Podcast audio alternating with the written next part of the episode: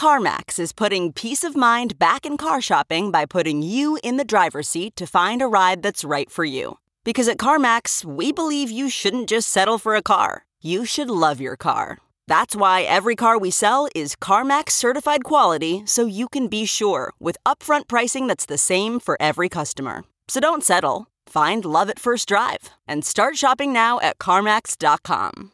CarMax, the way car buying should be. Okay, picture this. It's Friday afternoon when a thought hits you. I can spend another weekend doing the same old whatever, or I can hop into my all new Hyundai Santa Fe and hit the road. With available HTRAC, all wheel drive, and three row seating, my whole family can head deep into the wild. Conquer the weekend in the all new Hyundai Santa Fe. Visit HyundaiUSA.com or call 562 for more details. Hyundai, there's joy in every journey.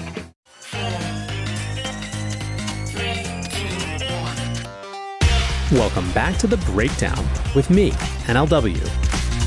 It's a daily podcast on macro, Bitcoin, and the big picture power shifts remaking our world. The Breakdown is sponsored by Nexo.io, Chainalysis, and FTX, and produced and distributed by Coindesk.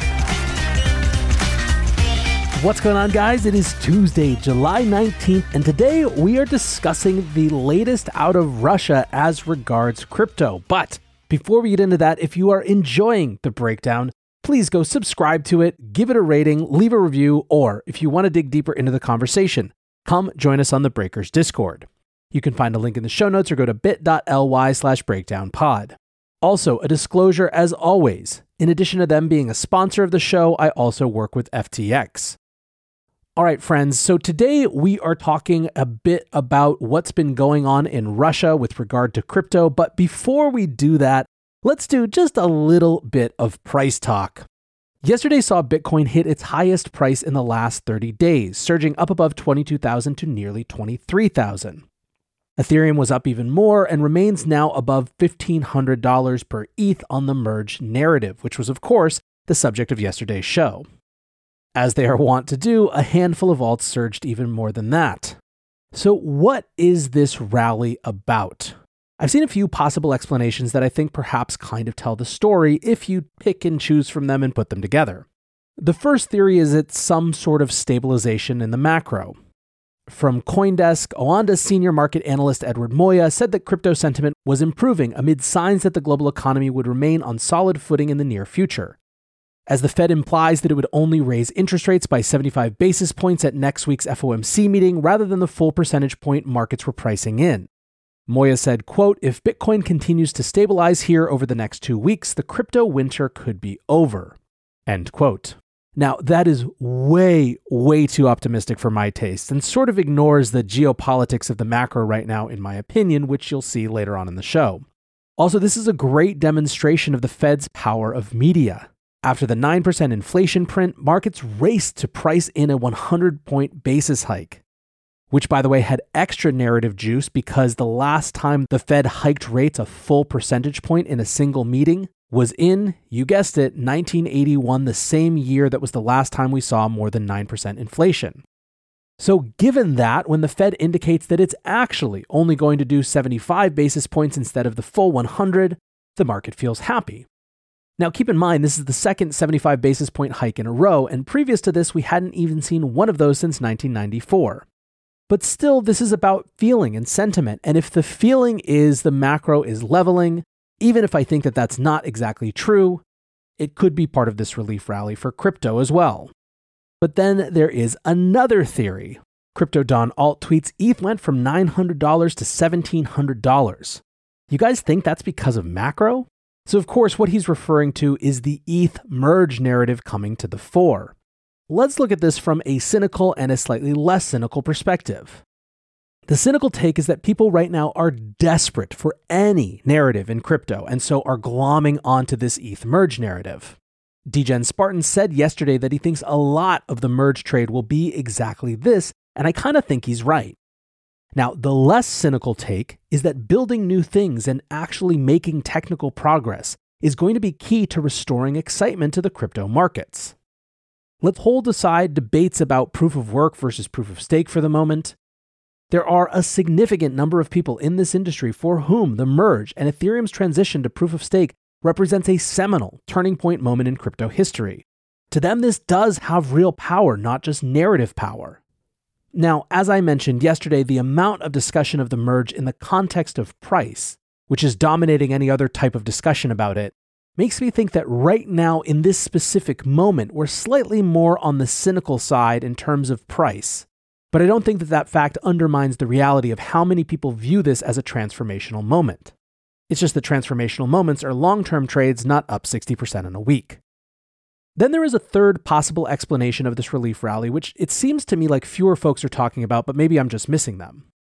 My belief remains overall that this is in large part a macro driven bear that we're experiencing.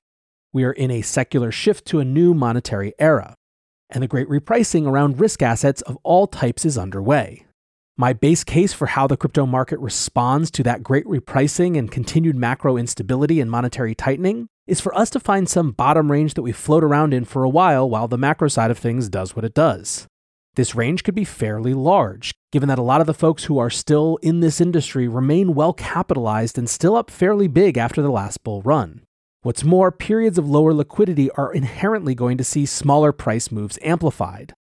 The point being that, as of for example, ETH ranging from $800 to $2,000 in this period wouldn't be a particular surprise to me.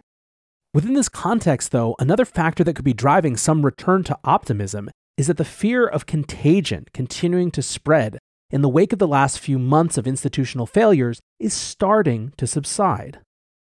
We're getting more details on things like who Three Arrows Capital owed money to, seeing all the exposure that other firms had, etc. And while some of it is fairly shocking and will be cause for some serious reflection, it's also barely well contained, or at least seems so right now. For weeks, there has been a fog of war, rumor, innuendo, anonymous accounts claiming all manner of horror. And it should be noted that it is still entirely possible that there is more agony in the future. If prices fell another 50%, who knows what additional sorts of cascades and liquidations it might cause? These are non zero possibilities. But for the moment, it feels calmer and a little more clear. And because of that, the markets may be finding the base prices for the bear that aren't fully depressed by outright fear. In other words, it's possible to me that we've been a little too low, even if we're in the range of where we're supposed to be and float around in during this bear market period. In times like these, security of your assets should be your number one priority. If you want to offset risk as much as possible and still stay in crypto, you need a trusted partner by your side. Nexo is a security first company that manages risk by relying on mechanisms such as over collateralization, real time auditing, and insurance on custodial assets. Learn more about Nexo's reliable business model and start your crypto journey at nexo.io. That's N E X O.io. Eager to make more informed decisions around crypto? Chainalysis is here to help. Chainalysis demystifies cryptocurrency by providing industry leading compliance, market intelligence, and investigations support for all crypto assets. For organizations like Gemini, Crypto.com, and BlockFi, gain unparalleled visibility and maximize your potential with the leading blockchain data platform by visiting us now at chainalysis.com slash coindesk. The breakdown is sponsored by FTX US. FTX US is the safe, regulated way to buy and sell Bitcoin and other digital assets with up to 85% lower fees than competitors. There are no fixed minimum fees, no ACH transaction fees, and no withdrawal fees. One of the largest exchanges in the US, FTX US is also the only leading exchange that supports both Ethereum and Solana NFTs. When you trade NFTs on FTX, you pay no gas fees. Download the FTX app today and use referral code BREAKDOWN to support the show. But anyway, that is enough market takes. What I want to discuss for real is the latest out of Russia as regards crypto. Vladimir Putin has signed a law banning digital payments across the country, according to a policy announcement on Thursday. The law was approved by the Duma, the Russian parliament, on July 8th. It bans the use of digital securities and utility tokens as a means of payment for goods and services in Russia. Now, this bill was introduced by the Russian Ministry of Finance in February, seeking to regulate crypto, which was in direct conflict with the Central Bank of Russia, which sought a complete ban on holding or trading cryptos. So, as weird as it sounds, given that it is a ban of digital payments using crypto, it's actually sort of the more liberal outcome of the things on the table in Russia. It's still not super clear what Russia is trying to achieve with its crypto policy right now, but this certainly isn't the outright ban that the central bank was going for. CoinMamba writes I don't think anyone was using crypto as a means of payment in Russia anyway, so nothing changed. Don Durrett writes Ouch, Russia just banned all cryptos from being used as a means of payment for goods, products, or services. There goes that idea that Russia will sell its oil in Bitcoin. Now, Russia selling its oil for Bitcoin was never really on the table. It was an errant throwaway comment of some official that, of course, we picked up on and amplified to an extreme degree. Also happening currently in Russia, the Bank of Russia is calling out a growth in crypto scams this year. Their argument is that because sanctions have so dramatically changed the landscape for investment in their country, aka normal investments are much, much harder to access than they previously were, more citizens are turning to quote alternative investment opportunities, which is basically a playground for scammers of all types, crypto and otherwise. The Bank of Russia says illegal financial activity is three times as common this year than it was in 2021. But to me, these are not the only interesting or even most interesting stories out of Russia with respect to crypto. One perhaps underreported aspect of the war in Ukraine is the refugee crisis. Millions of Ukrainians have fled their country, and there are increasing reports of young Russian men relocating to avoid conscription, as well as journalists and political dissidents leaving the country as well. To facilitate support and fundraising around this refugee crisis, some NGOs are starting to turn to crypto as an emergency payment rail. Smaller charities face extreme challenges in these types of contexts. They can face unwelcome treatment abroad, they can face retaliation from their home country, especially in the case of Russian operated charities. And within that paradigm, crypto is becoming the fastest way to help people across borders. Coindesk spoke with a number of smaller charities in several countries who are dealing with the refugee crisis. Pristaniste, which is named after the Serbian word for refugee, was founded by Alexander Shmelev and his wife Svetlana, both well known Russian activists and educators. The charity is operating a small refugee shelter in Montenegro, consisting of three multifamily homes currently housing 78 refugees. Initially, the charity did not have a bank account in Montenegro but needed to raise funds and finance operations. In the time it took the bank account to be approved, the charity had already raised $50,000 in crypto. This highlights the fact that for international donors who wish to donate a small amount, crypto is one of the only ways to do so without incurring the high fees of a SWIFT transfer. There are also issues for Russians who wish to assist refugee charities, but feel that doing so would make them face political threats back home. Donations abroad may be seen as treasonous. Bank transfers make any donation immediately traceable. And of course, while crypto payments have obvious privacy shortfalls, they can be used in ways that at least make identification of dissidents more difficult. Yet another issue has been the unbanking of refugees themselves, particularly Russian refugees whose domestic bank accounts no longer function internationally due to sanctions. Visa and MasterCard have stopped processing payments from Russian cards, and global payments networks, including Western Union, Wise, Remitly, and MoneyGram, all stopped serving Russian users. Yulia Kosheleva, a Russian born freelance journalist who is operating another small refugee housing organization in Georgia, said that she is struggling to receive payments via traditional means. Quote, Sometimes people from other countries ask how to send us money and we suggest a SWIFT transfer, but they say, Are you crazy? Most of my donation is going to be eaten by fees. The Coindesk piece goes on to look at a few more charities that are starting to integrate crypto for all of these reasons.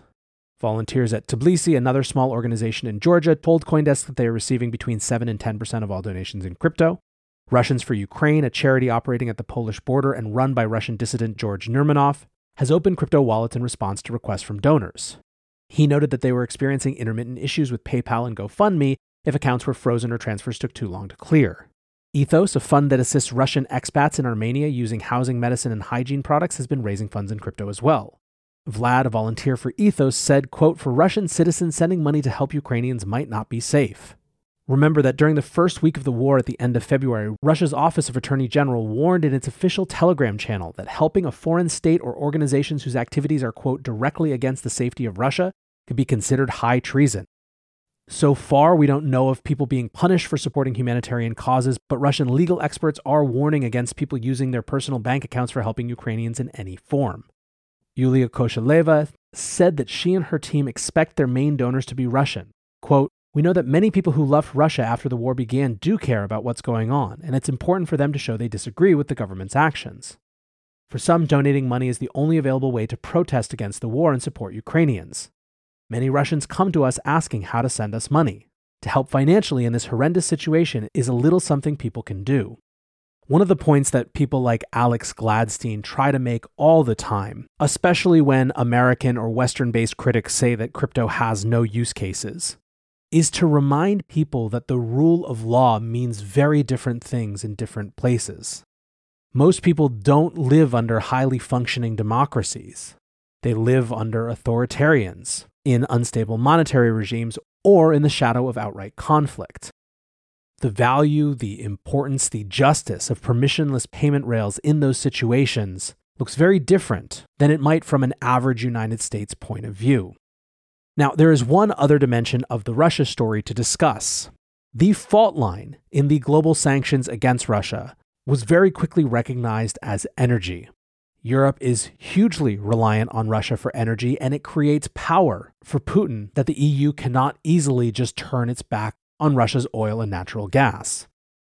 Currently, the Nord Stream natural gas pipeline from Russia to the EU is down for scheduled maintenance. However, the European Commission, its planned return is Thursday the 21st. However, the European Commission is now saying that they don't expect it to come back on. Budget Commissioner Johannes Hahn said on Tuesday, quote, "We don't expect that it comes back. We are working on the assumption that it doesn't return to operation, and in that case certain additional measures need to be taken." Now, Moscow and Gazprom have given no indication that it won't come back on, but the fact that the European Commission is saying this out loud shows a severe escalation in the energy crisis unfolding in Europe. From Bloomberg, the Commission, the EU's executive arm, is due to unveil on Wednesday a plan for coordinated gas demand reduction to mitigate the impact of a potential cutoff by Moscow. It is considering a set of recommendations to member states, including voluntary reductions to heating and cooling use and some market based measures. Commission may also seek the right to force consumption cuts if needed later on. This sort of instability and lack of clarity is why it's hard for me to put too much stock in that macro is fine now kind of take that we heard earlier in the show. Now, I think that analysts might be referring simply to the fact that we're likely to see another 75 basis point rate hike instead of a 100 point hike. But while the market may like that in a sort of very short relief rally kind of way, at some point they're going to remember that we're still facing an energy crisis, an unresolved conflict in Europe, 9% plus inflation in the US, monetary tightening happening at a velocity that we haven't seen for 30 years, and so on and so forth. So I guess I will say that we should enjoy this rally while it's happening, but gird ourselves for more pain to come. I want to say thanks again to my sponsors, Nexo.io, Chainalysis, and FTX, and thanks to you guys for listening.